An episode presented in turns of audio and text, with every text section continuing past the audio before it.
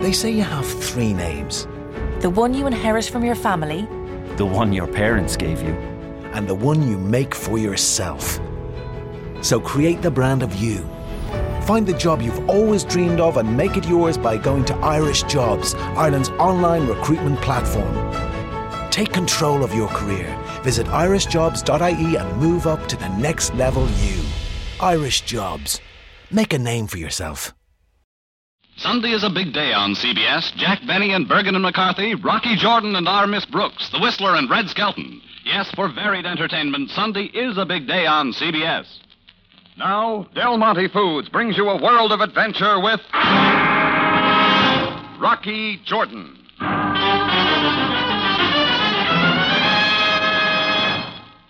His name was Carl Kleist, K L E I S T. For the past three years, I'd see him around Cairo. Nod to him, he'd nod back. And that was the sum total of our relationship 120 pounds of insignificant little guy. I thought. How wrong can you be? Carl Kleist turned out to be dynamite with a short fuse that figured to explode my face.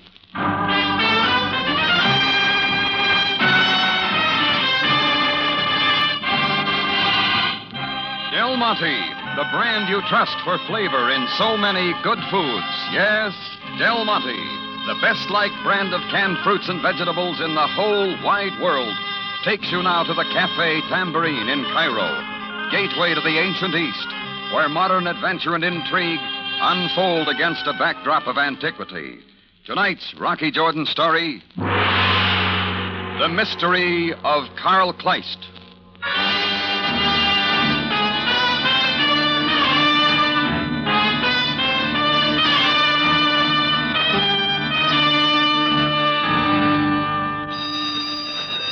Started when the sound of the burglar alarm cut into the quiet night air. It wasn't my alarm. It came from down the street, the Bon Voyage tourist agency, run by the brothers Willie and Carl Kleist. You know how it is when you hear a burglar alarm go off. You listen, look, say, somebody's burglar alarm, and let it go at that. I probably would have done the same, but as I looked down the street to where the sound was coming from, I heard another sound. Someone inside the tourist agency was throwing heavy objects through the front plate window. I figured I'd better get down and take a look.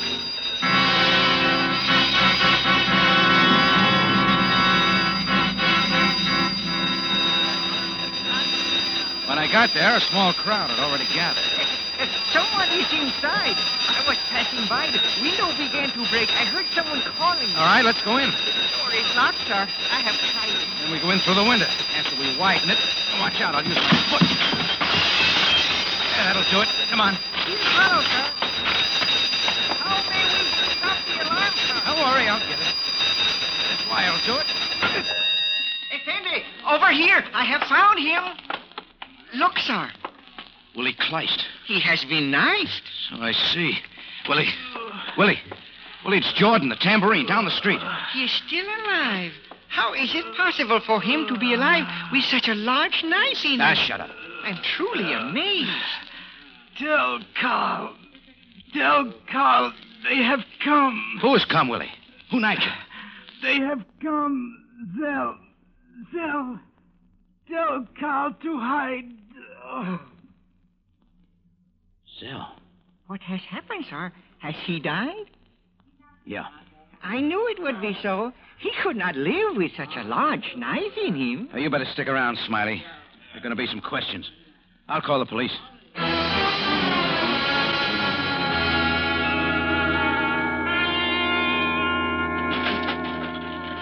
Well, the cash box is still full. Obviously, robbery did not enter into the killing of Willie Kleist in the slightest. Oh, I didn't think so, Sam. Not after what Willie said. Yes, of course. Well, the killer was not seen by anyone. Huh? Apparently, he left by the back door. Leaving Willie for dead. But Willie was still alive and threw some ashtrays through the window to attract attention. You know what I think, Sam? Hmm? I think whoever did Willie in didn't come for Willie. Or at least didn't come for Willie alone. He came for Carl, too. Jordan, what do you know of his brother Carl? Oh, not much. They ran this tourist agency together. Moved in a few years ago. They're Austrian. Carl's a little guy, quiet, always got a book under his arm. Seems completely lost in thought. Hmm. Well, I will see if I can locate him. He undoubtedly will be able to shed a great deal of light on this affair. If you can find him. If he's still alive, I'll bet he's in hiding. From Zell? From Zell. Jordan, are you sure Willie Kleist gave you no description of this uh, Zell? Nothing which would make my task of locating him easier? Yeah, nothing, Sam. Well, it does not seem I have much to go on. Uh, keep me informed, will you? I'm going to be interested in seeing how you work this out.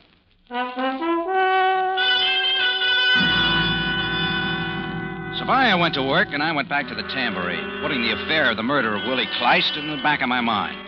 But I didn't stay there long. The next day, about three in the afternoon, I had a visitor. Tall and thin, in her early 30s. You could tell she was a traveler, not a tourist.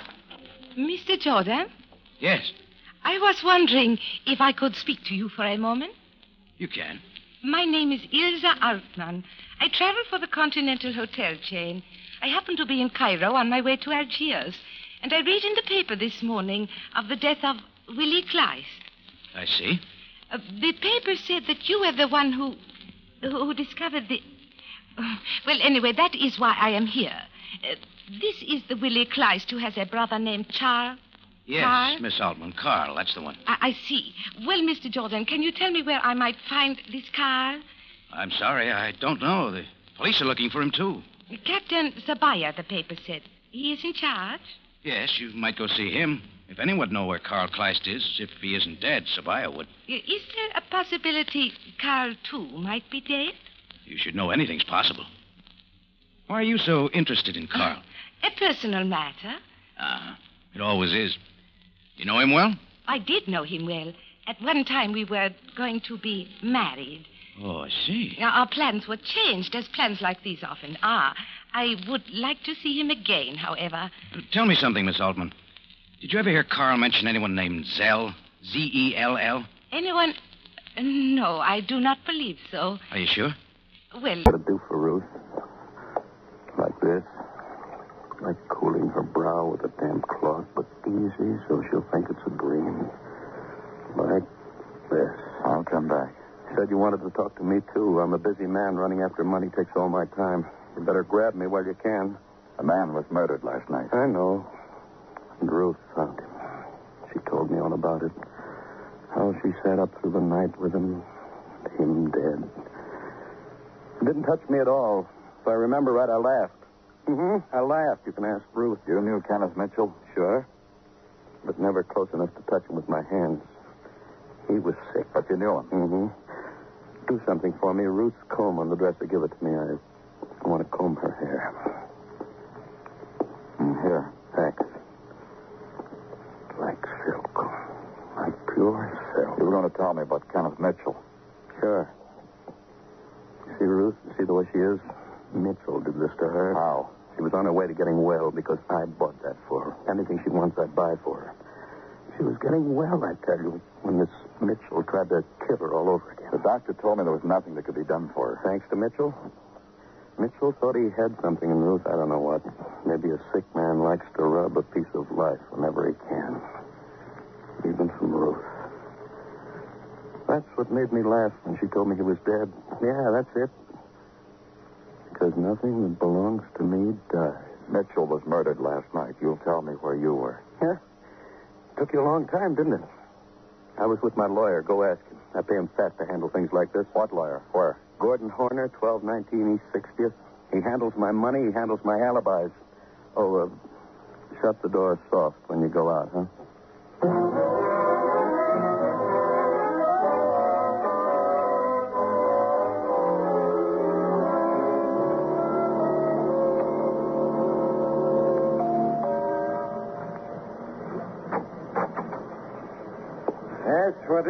My name's Danny Clover. I'm from the police. What about it? The cop on the beat said it's all right if I park my car overnight in front of the house. I've been doing it for a year.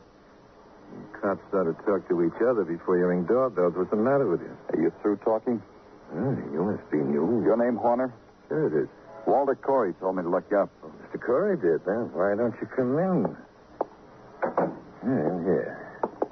You told me Mr. Corey said so. Imagine all that talk outside where it's cold. And there's a fireplace in here. Imagine. What is your job with Mr. Corey? I'm his lawyer. How long you been working for him? Since the minute he made a million dollars. At 1.21 p.m. at the Curb Exchange on Wall Street, December 12th, 1938. Wheat futures. I introduced myself, and he said you're hired. Does he pay you well? I can afford my whims. That's more than most men can say. Would you lie for him? I have. And will. Even if it concerns murder? Uh, let me think about that for a moment. Uh, there's a dart board. Uh, you can throw darts. Let me think. Don't you like that? Or would you just rather stare at that interesting dart? Get off it, Horner. I asked you a question. Oh, I wouldn't lie if it concerned murder. All right.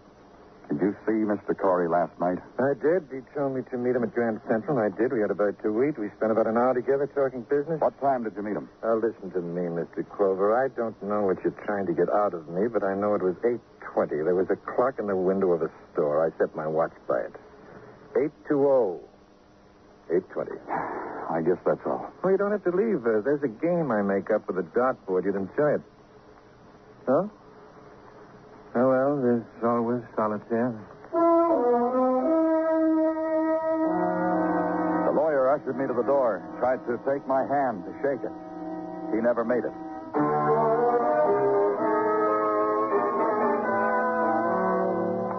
Then the walk in the quiet streets across 60th to Park. The dark wind sweeping the autumn leaves, gathering them in the gutters at night. Walk down Park and past doormen putting lights on potted trees. And consider motive and alibi. Consider why someone needed a dying man dead. His wife, the girl Ruth, her husband, who was going to buy life back for her. Toward Grand Central now. The intrusion of the sounds of night. The metallic creaking of the leaves. The deep cry of sails hurtling under the earth. Then another sound. A sound that tears through flesh, rips, and then explodes. Explodes. A woman scream.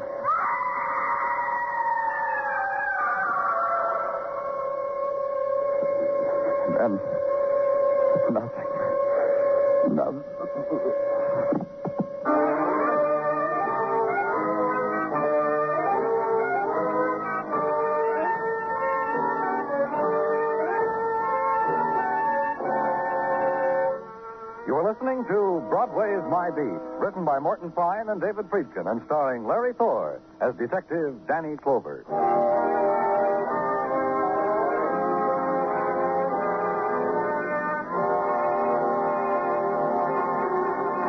The wind comes up from the river and twists the headline around an ankle, lifts it up again, flattens it against the gutter. Look down at it and stare. Not at the big one, the smaller one there, almost burned by the cigarette butt. Man murdered, it says. Lean closer. Kenneth Mitchell stabbed to death in an apartment on West 56th Street. And a part of it is almost charred. Officer in charge of case shot down. Then shrug and walk on. Tomorrow is another day. You'll spend it at the foot of the rainbow. Sure.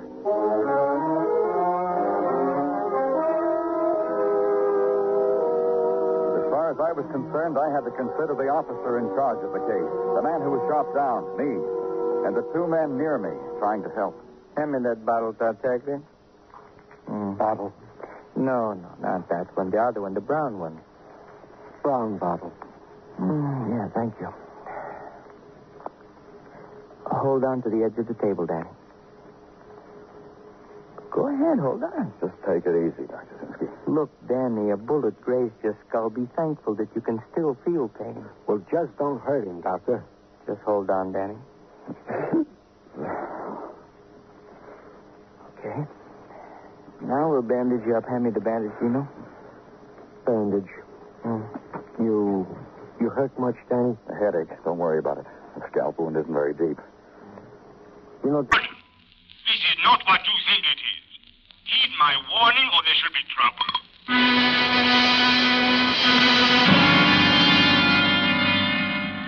Well, it had turned into something important. That was easy to see. I mulled it over for a while, thinking about Ilsa Altman, the big guy tagging her, but most of all about Zell and who he was. The next day, I fell a little deeper into the Carl Kleist case. I was walking down the Sharia El Mumar on my way to the barber when I heard a voice. Jordan! Jordan B. It was Yusef, an Egyptian shoeshine boy who worked the streets around the tambourine. A little guy who seemed to know as much about people as the secret police. I have seen him, Jordan B. I have seen him. Who have you seen? The man you are looking for. Who, Zell? No, the other one, Carl Kleist. I know where he is. Come, Jordan B, come. And with that, he turned and bolted down the street.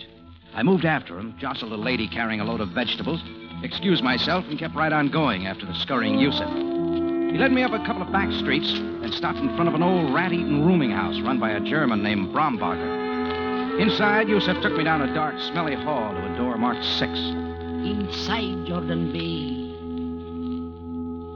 Inside. Carl Kleist is inside. I opened the door with caution, stepped into the room. Who's there? Cowering in the corner was 120 pounds of nervous man, Carl Kleist, and he held a gun. Go away. Go away. Carl, it's me, Jordan. Go away. Go away. Carl, the police are looking for you. They'll give you protection. Now, come on with me. Liar, liar, go away. He started to empty the gun in my direction. Yusuf and I hit the floor. The bullets cut into the wall, and then I moved for Carl fast, but he was wild with fear. He threw the empty gun at me, then picked up a chair and began to whack me with it. So there was nothing for me to do but plant one right on his jaw. Just took an easy one to lay him out cold. Then I stood over him to bring him to. I opened his shirt. The first thing I saw tattooed on his chest was a four letter word Z E L L. Zell. There it was again, and as big a mystery as ever.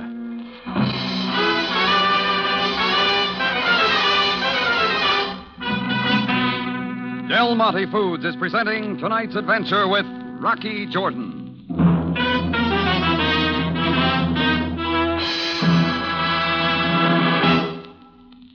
Ask most men to name their favorite foods, and I think you'll find that corn, sweet, butter tender, golden corn, rates right up there near the steak and potatoes. And if you want to give the men at your house corn just exactly the way they think it should be, give them Del Monte golden whole kernel corn for sure. Yes, Larry, it makes a lot of difference which brand of corn you buy. It's a product you can really compare and tell the difference. So many women are finding Del Monte corn outstanding on every count. It's wonderfully sweet, with a high natural sugar content that's grown right in. Yet it's rich in hearty summer flavor, too. Not only that, but it's remarkably tender. Those plump, milky Del Monte corn kernels are so very thin skinned, they all but melt in your mouth. You'll agree you've hit a new high in corn enjoyment the day you try Del Monte corn. I appreciate its dependable quality, too. But then I guess everybody knows you can't beat any Del Monte product for that. Why not enjoy delicious Del Monte vacuum packed golden whole kernel corn tomorrow? Remember, it's thrifty, too.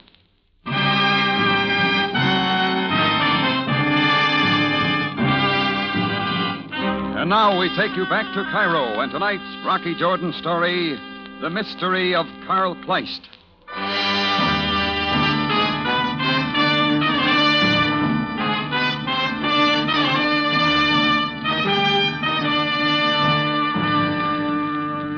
It had all started with the murder of Willie Kleist and the disappearance of his terror stricken brother Carl. Mixed in someplace were Carl's former fiancée, Ilsa Altman, and a big guy in a white linen suit. Then a little shoeshine boy found Carl Kleist and led me to him.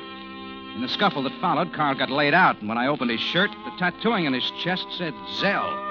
The same word Willie had uttered just before he died. Bob Bailey in the exciting adventures of the man with the action packed expense account. America's fabulous freelance insurance investigator. Yours truly, Johnny Dollar.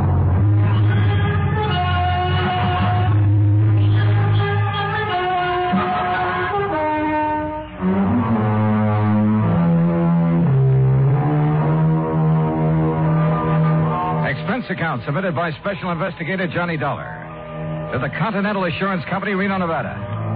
The following is an account of expenses incurred during my investigation of the Felicity Feline matter. Expense account item one, $164 air transportation, Hartford to Reno. En route, I wondered again what Jodiah Gillis was doing in Nevada. At Reno, he was on the flight deck waiting for my plane, and standing beside him, wearing a dark suit and expression to match, was a tall, cadaverous looking gentleman. As I started down the ramp, Jodiah began calling me. Yeah, there he is. Dollar. Yoo-hoo. Hey, Johnny. Ah, hi, afternoon, Jodiah. Well, you are a sight for sore eyes, boy. Yes, indeed, you are. Johnny, this is my friend and business associate, Henry Parker. Mr. Parker? Oh, I'm certainly glad you've arrived, sir. That's so? Yes, my, yes. Mr. Gillis has been quite concerned over Felicity. The Felicity? The feline. What do you think you came out here for? Your help? Well, no. Yeah, then give Parker your checks. My checks.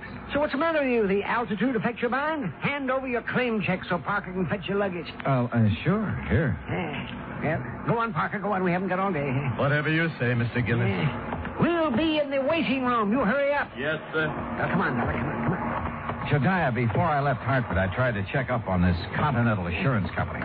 Nobody ever heard of it. A lot of things those white-bellied clerks in Hartford haven't heard of. But the fact is, Continental ain't exactly worldwide. Oh? In here, in here. No, sir.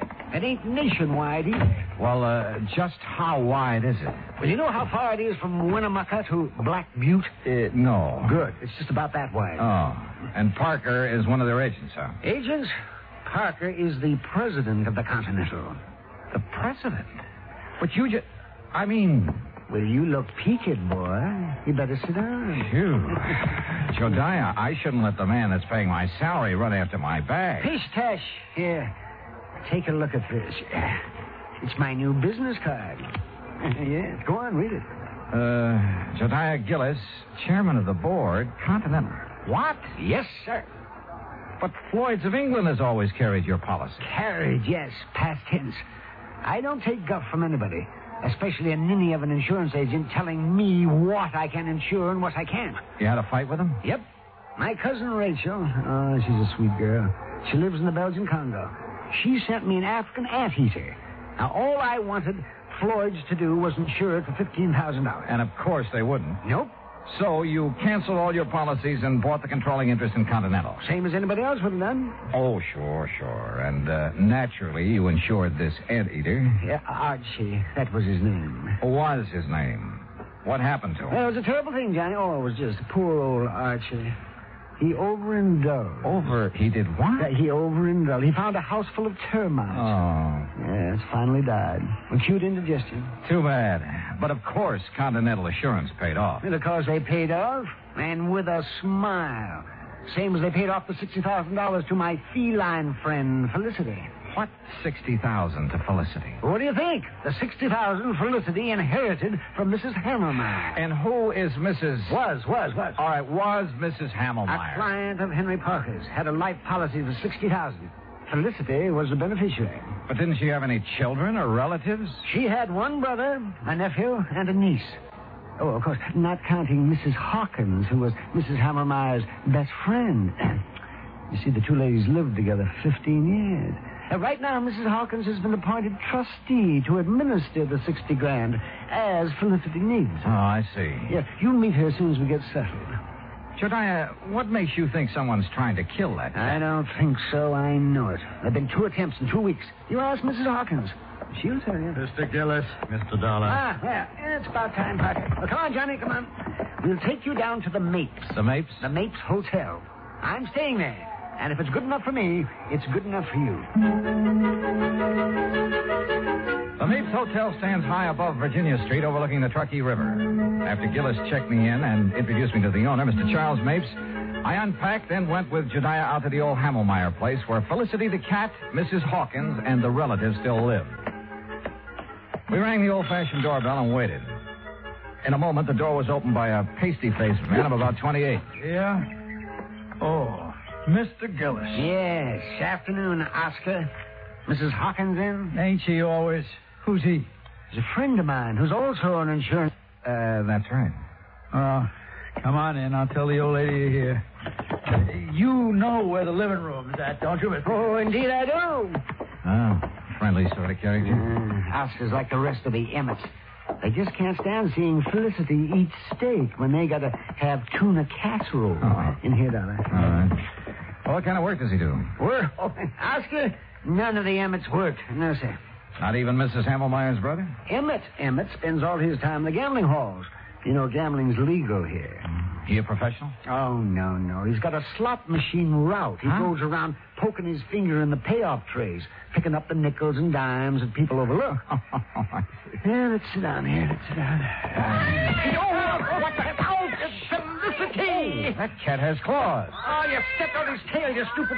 Oh, oh. Tell him you're sorry, Dollar. Well, I didn't know he was He's there. sorry, Felicity. Oh, the bad man didn't see you. What's going on? Felicity, you get right down off that table. You hear me? Oh, oh, oh you. Oh. Mr. Gillis, would you use your influence, please? Well, I'll certainly try, Mrs. Hawkins. Felicity, come on now, honey. That's a good kitty. There, there. Now. I just put out a nice dish of scallops for him. Oh, you hear that, Felicity? Scallops. Oh, yum, yum. Sure. So you run along now. Bye-bye. Oh, I, I do declare I've never seen a man who has such a way with animals. Well, I... I And that goes for lonely widows, too, Mr. Gillis. Oh, now, Leona, stop.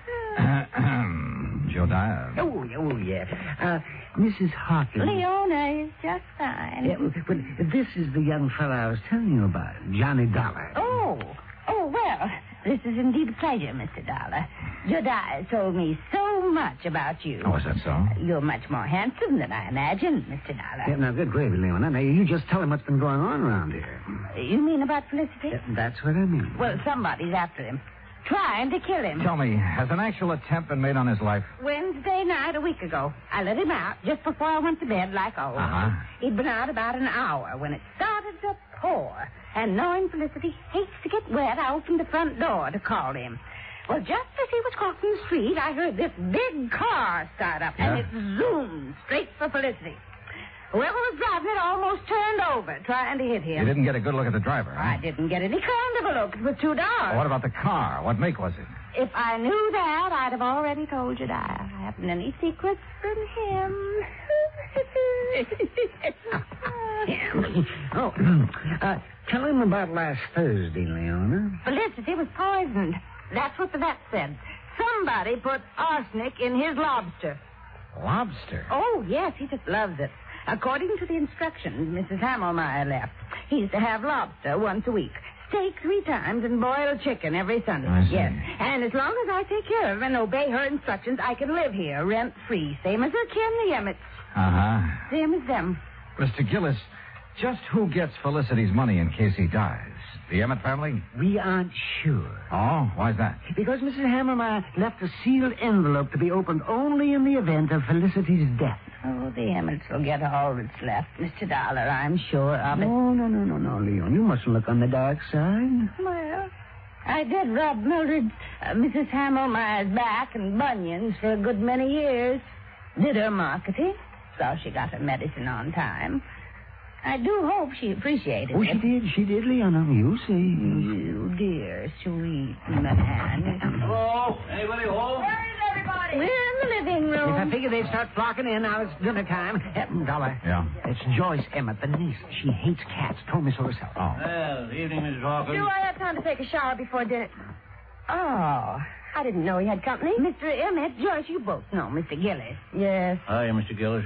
Terrible. And this is Mr. Johnny Dollar. He's investigating the trouble we've had about Felicity. After the would-be cat killer, huh, Johnny? Yeah, that's right. I'll lay eight to five you never catch him. Or her. Could be a woman, you know. Oh, yes, yes. It most certainly could. Why, Joyce, the way you say that, you act as if you want Mr. Dollar to start investigating you. Maybe I do. How about it, Johnny? Well, uh, how do you feel about Felicity, Miss The Emmett? same as everyone else in this house. Aunt Mildred had no business leaving all her money to that that creeping night crawler. Well, he is. Mr. Dollar, just what interest do you have in Felicity? He isn't insured. Mr. Gillis sent for me, Mr. Emmett. He did? Yes, I did. Continental has a moral responsibility to see that the funds handed over to widows, children, and dumb animals are protected from swindlers, connivers, and blackguards, of which I'm sure this house has many. Why, you pompous, wrinkled old Romeo. Joyce, please, if you can't hold your tongue, leave the room. Well, what I said is the truth. Man his age getting romantic. You wait, girl. Thirty years from now, you'll be mighty glad men my age can get romantic. oh, That's telling it. Mr. Emmett. Mr. Emmett, do you Yeah. share your daughter's opinion of Felicity? Why, of course I do. I'm a dog man. Besides, I can't see why she left all that money to the critter. Mrs. Hawkins has figured up what it costs to keep him like a king every week. Yes, yes, twenty-three dollars. Uh, maybe a trifle more by the time I get him out of the pretty kitty. The pretty kitty. Well, it's a beauty parlor for cats. Felicity has a standing appointment there every Friday at 1. Oh, no. Twenty-three dollars a week. You know how many weeks it'll take him to spend that sixty thousand? Not counting the interest that'll add up while he's doing it. No, not exactly. No, no. Twenty-six hundred weeks. Fifty years. And believe me, the odds of any cat living to be fifty years old, well. I'll lay you ten to one he doesn't live another six months. Joy. Oh, speak of the devil. Well, hello there, Felicity. Oh, did you know we were talking about you? Did you finish up all your dinner, Felicity? I mean, sometimes doesn't eat all his scallops. Last week I gave them to Oscar. Oh, it's disgusting. Hmm? Well, look at him. He thinks he owns us. What do you mean, thinks? A few minutes later, Jodiah drove me back to the Mapes. Whether it was the Emmets or Mrs. Hawkins who wanted Felicity out of the way, I didn't know. But I did know we should get him out of that house as soon as possible. I changed my clothes, met Jodiah and his friend Charlie Mapes in the Skyroom for dinner, did a bit of gambling, then went to bed. Must have been about 3.30 when the phone rang. Hello. Hello. Oh, Mm. Dollar, please answer me. Hmm? Huh? Who is it? Mrs. Hawkins, I tried to get Mr. Gillis, but he left word he wasn't to be disturbed. Oh, well, what is it, Mrs. Hawkins? What's wrong? Oh, it's terrible. Oh, it's just terrible. Uh, what?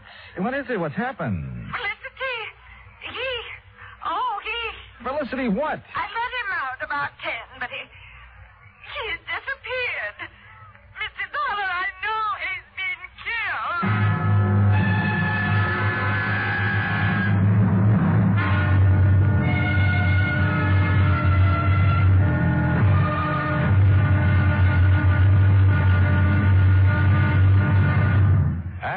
of yours truly, Johnny Dollar, in a moment. Anyone who has survived the rigors of basic training is familiar with a great variety of milk that is dished out periodically in the armed forces. Now, there's frozen milk, concentrated milk, frozen concentrate, and good old powdered milk. But sometimes supplying wholesome, fresh, real milk has been a problem when servicemen have been stationed in out of the way places. The United States Air Force came across that problem some time ago in the island of Terceira in the Azores, those Portuguese islands that dot an eastern portion of the Atlantic Ocean. The air base there was considered powdered milk country for a long time. Although cattle have played an important role in the economy of the island of Terceira, the herd was badly inbred and milk production was very low. Modern milk processing was not a part of the picture. And with the help of Portuguese veterinarians, the men in the United States Air Force unit worked out a free breeding service by using a small herd of milk cows acquired in England and the cattle there at Terceira improved. Then a complete pasteurizing, homogenizing, sterilizing, bottling, refrigeration plant was flown in from the United States.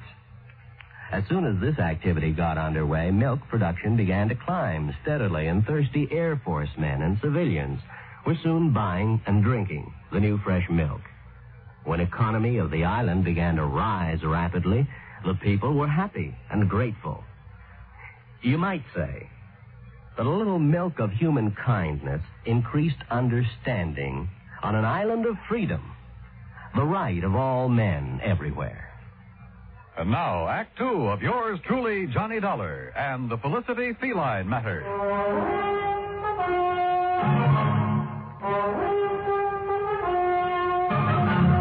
A few minutes later, Jediah Gillis and I were at the old Hammelmeyer home. Joyce and her father, along with Mrs. Hawkins, were waiting for us.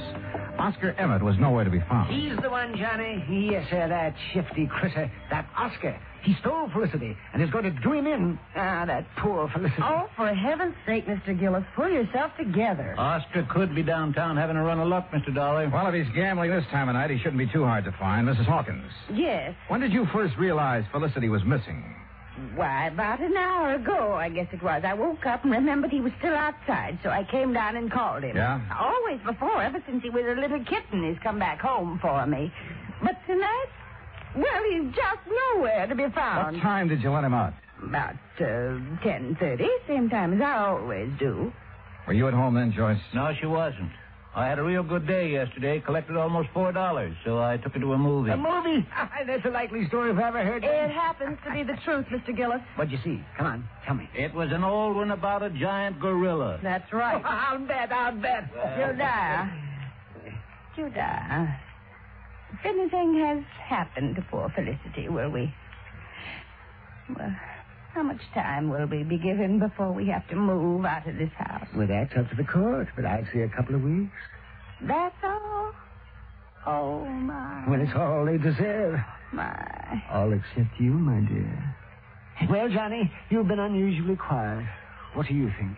I think we'll take in the late spots, Jodiah. See how our luck's running. Started at the Mapes and went down Virginia Street, stopping in at every gambling casino, hoping we'd find Oscar Emmett. Finally, we found him at one of the roulette wheels in the Harold's Club. And in front of him was a large stack of chips.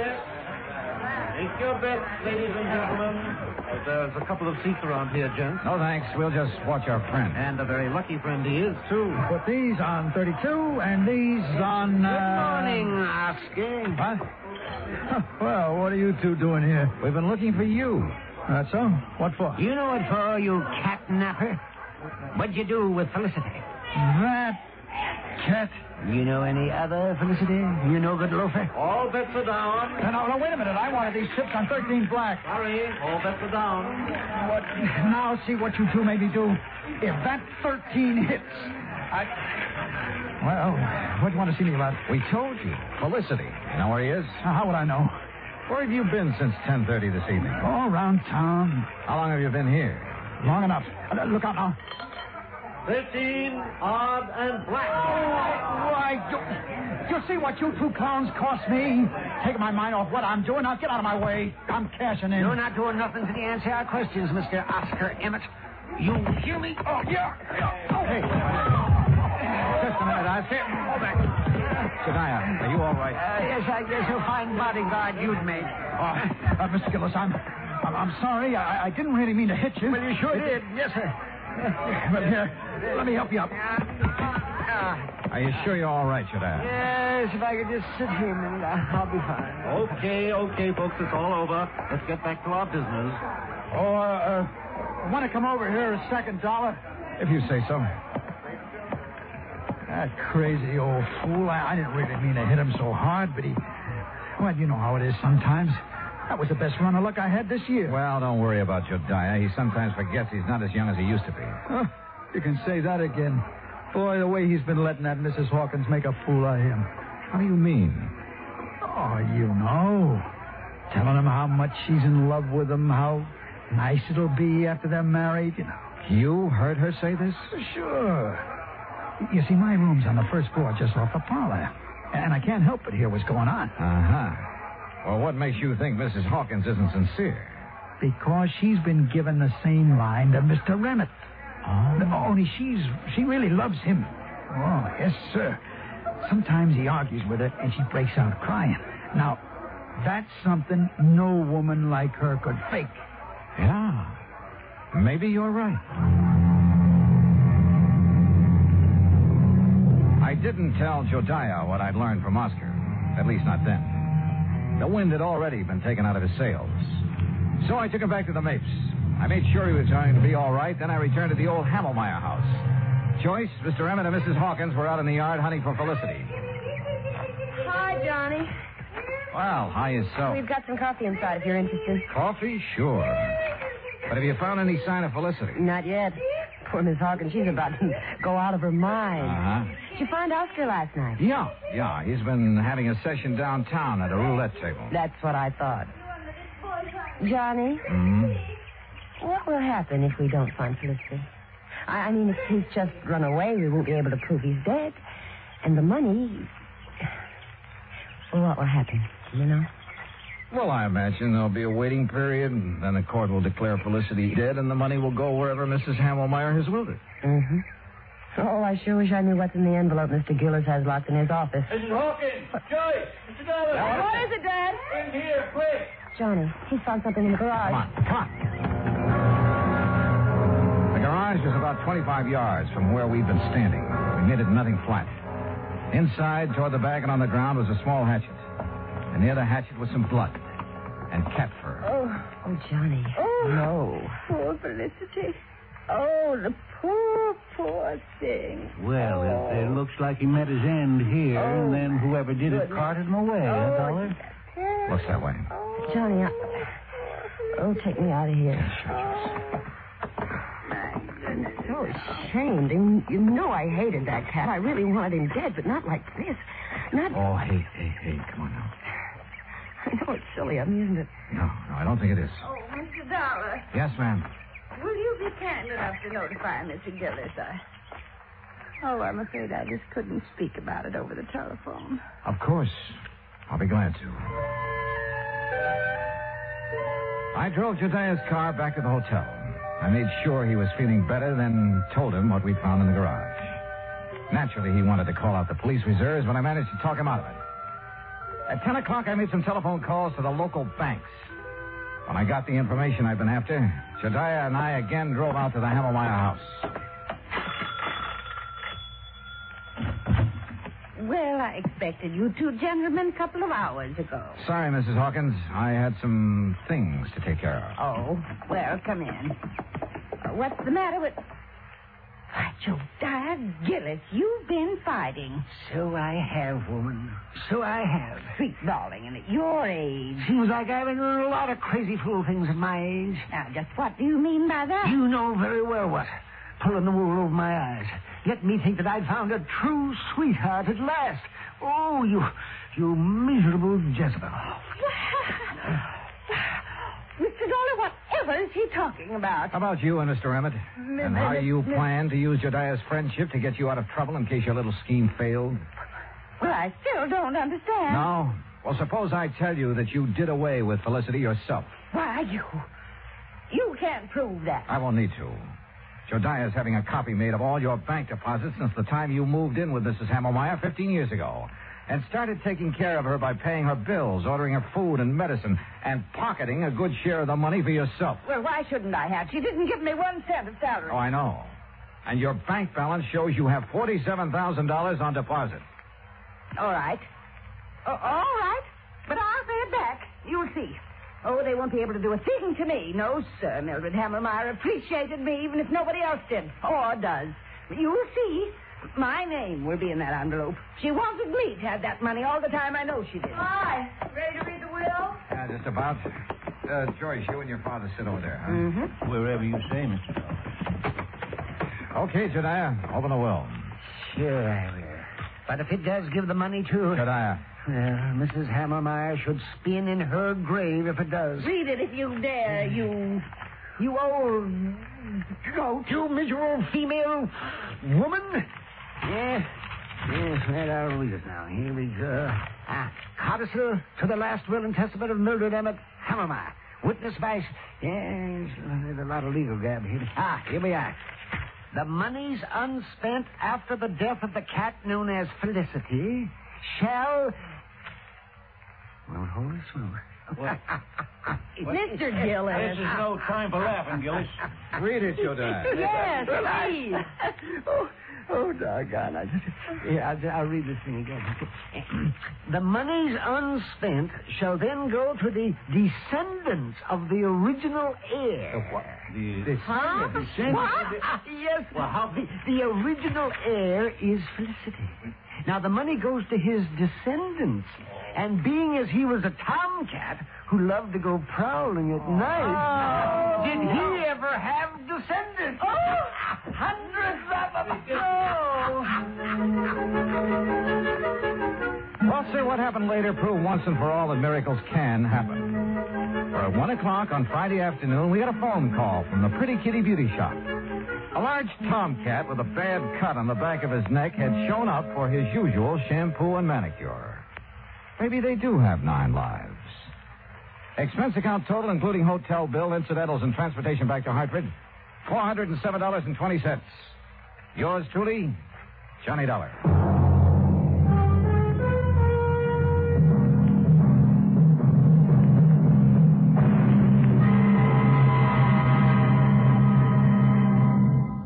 Now, here's our star to tell you about next week's story. Next week, an actor who talked nothing but Shakespeare and who talked. Can we get him back before he's killed, Jordan? It sounded like an invitation to help, but whether it was or not didn't matter. They were going to get my help anyway. I'd played it like a first class sucker.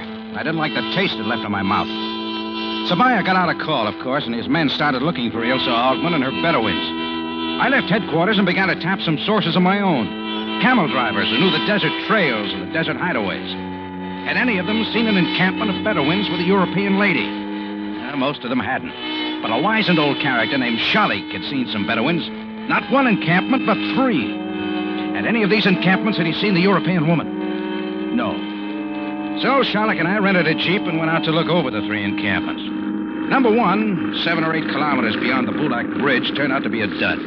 So did number two, some old ruins of Ramesses the second or third. Number three was a deserted oasis at the bottom of a valley. Oh, we had better stop upon the rise here, Effendi, so we will not be seen. Oh, yeah, okay. There, there, below is the encampment. One, two, three horses. One of them must have four ply. What, Effendi? Four ply, Shalik. Those are tire tracks down there going into that growth. Yes, so they are, Effendi. Well, this could be it. I'm going down and find out. Shalik, there's a big date farm a couple of kilometers back. Drive down and phone Sabaya. Tell him where I am. And tell him I'd like to see him very much with a half a dozen or so of his best men. Just in case. Well, I moved carefully through the sand, keeping in the shadows of the dunes. It was slow going. Sand was loose, and I didn't want to start a slide for fear one of the Bedouins would see it and wonder about the movement. Slowly, I inched my way closer. The object being to get near enough to the encampment to get a look at the faces of the Bedouins sitting cross legged outside of a tent. It was Humar's face, the face of Ilsa Altman's number one boy I wanted to see. Then I'd know and would beat it back up the rise and wait for Sam. Oh. How do you do, lady? I'm Jimmy Ames, a reporter for. Oh, the lady's dead, isn't she, Danny? Yeah. Well, you got your news, reporter. Go report it.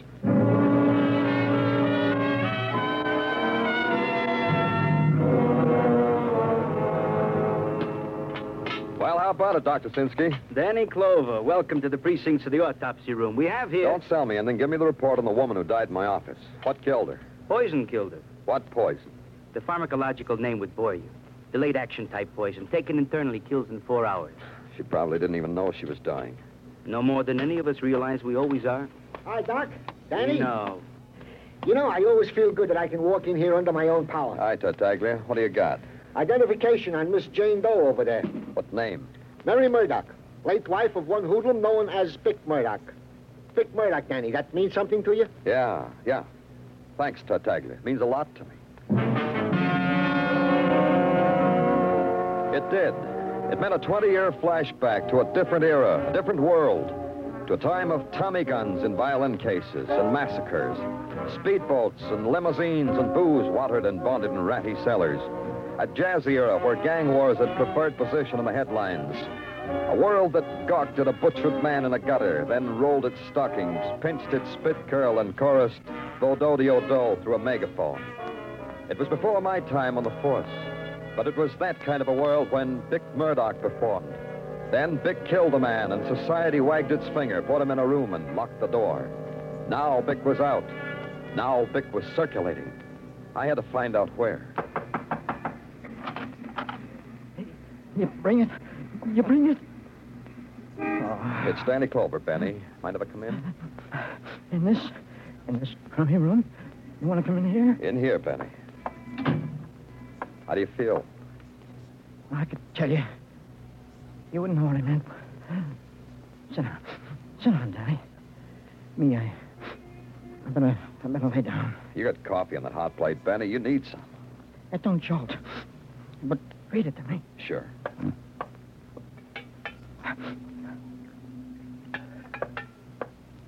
Here.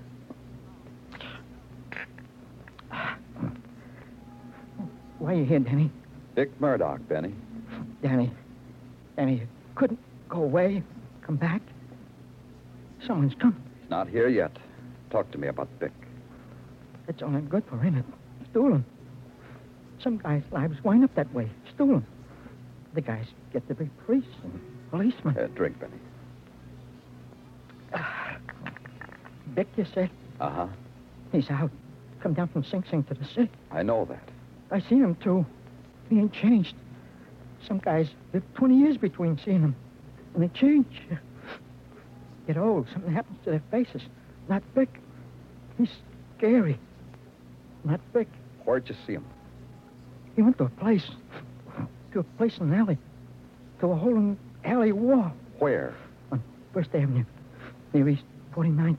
The first alley. The first door you come to on your right. Thanks. Let's go to my.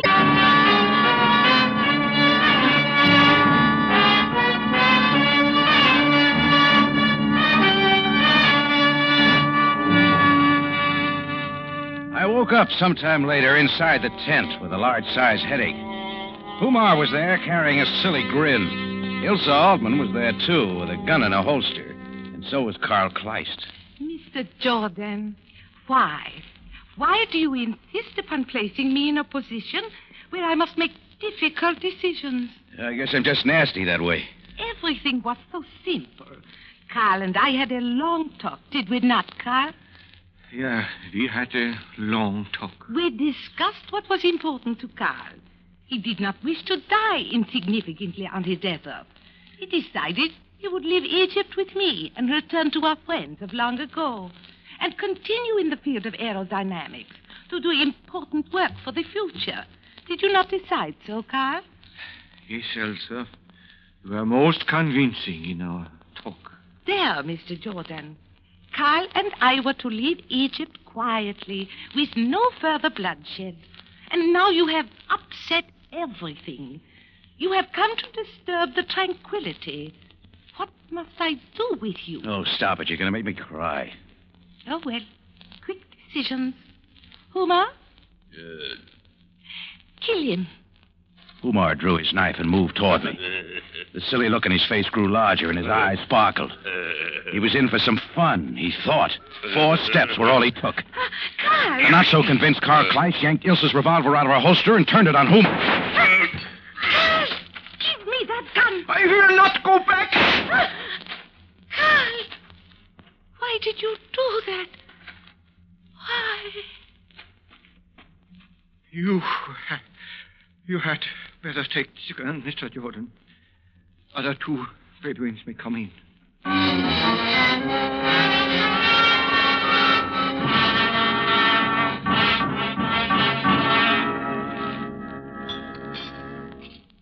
More coffee, Jordan? Oh, no thanks, Sam. I've had my fill. Well, I will have a little more. Well, the affair of Carl Kleist is at last at its end. Mr. Santi will take him to the United States in the morning. And Ilsa and Humar made the morgue. Hmm, killed in a moment of desperation by a man who too long kept secret knowledge he should have told. Hmm, Jordan, something has just struck me. What's that, Sam? Do you realize that we do not know the real ending of the Kleist affair? We do not know if the story of the steel cases at the bottom of Lake Zell is true or not. Oh, I guess we don't. I guess we won't. Hmm. Well, I suppose we do not have to know everything. If the story is not true, if there's not information of a, an advanced nature of aeronautics at the bottom of Lake Zell, most of this has been for naught. And if there is? Then I'm quite sure your American government will be able to get it from Carl Kleist. And all of this has not been for naught. And you'd like to know which is true for sure. Oh, well, Jordan, you cannot blame me for being curious. Hmm. What do you got there? Uh, a coin, Jordan. Um, observe. Heads, it is true. Tails, it is false. Heads or tails? Uh, well, what what could a coin tell? Hmm. More coffee, Jordan? Heads or tails, Sam? Neither. It fell in a crack and is standing on its side.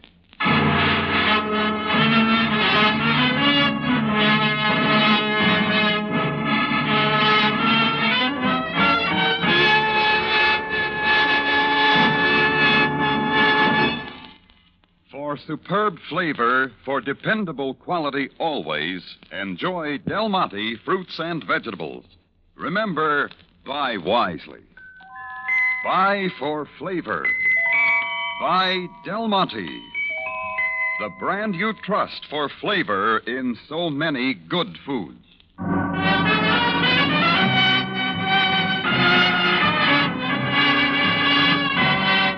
Rocky Jordan, written by Larry Roman and Gomer Cool, stars Jack Moyles in the title role with Jay Novello as Sam Sabaya, and is produced and directed by Cliff Howell, with original music composed and conducted by Richard Aurandt. Remember, you have a date next week at the Cafe Tambourine, run by Rocky Jordan. Same time, same station. And the story is Horde of the Memlooks.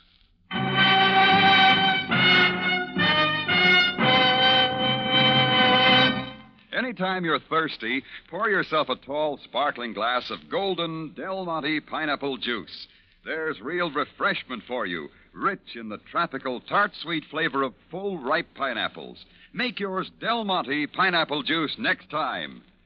Larry Thor speaking. Rocky Jordan is presented over CBS, the Columbia Broadcasting System.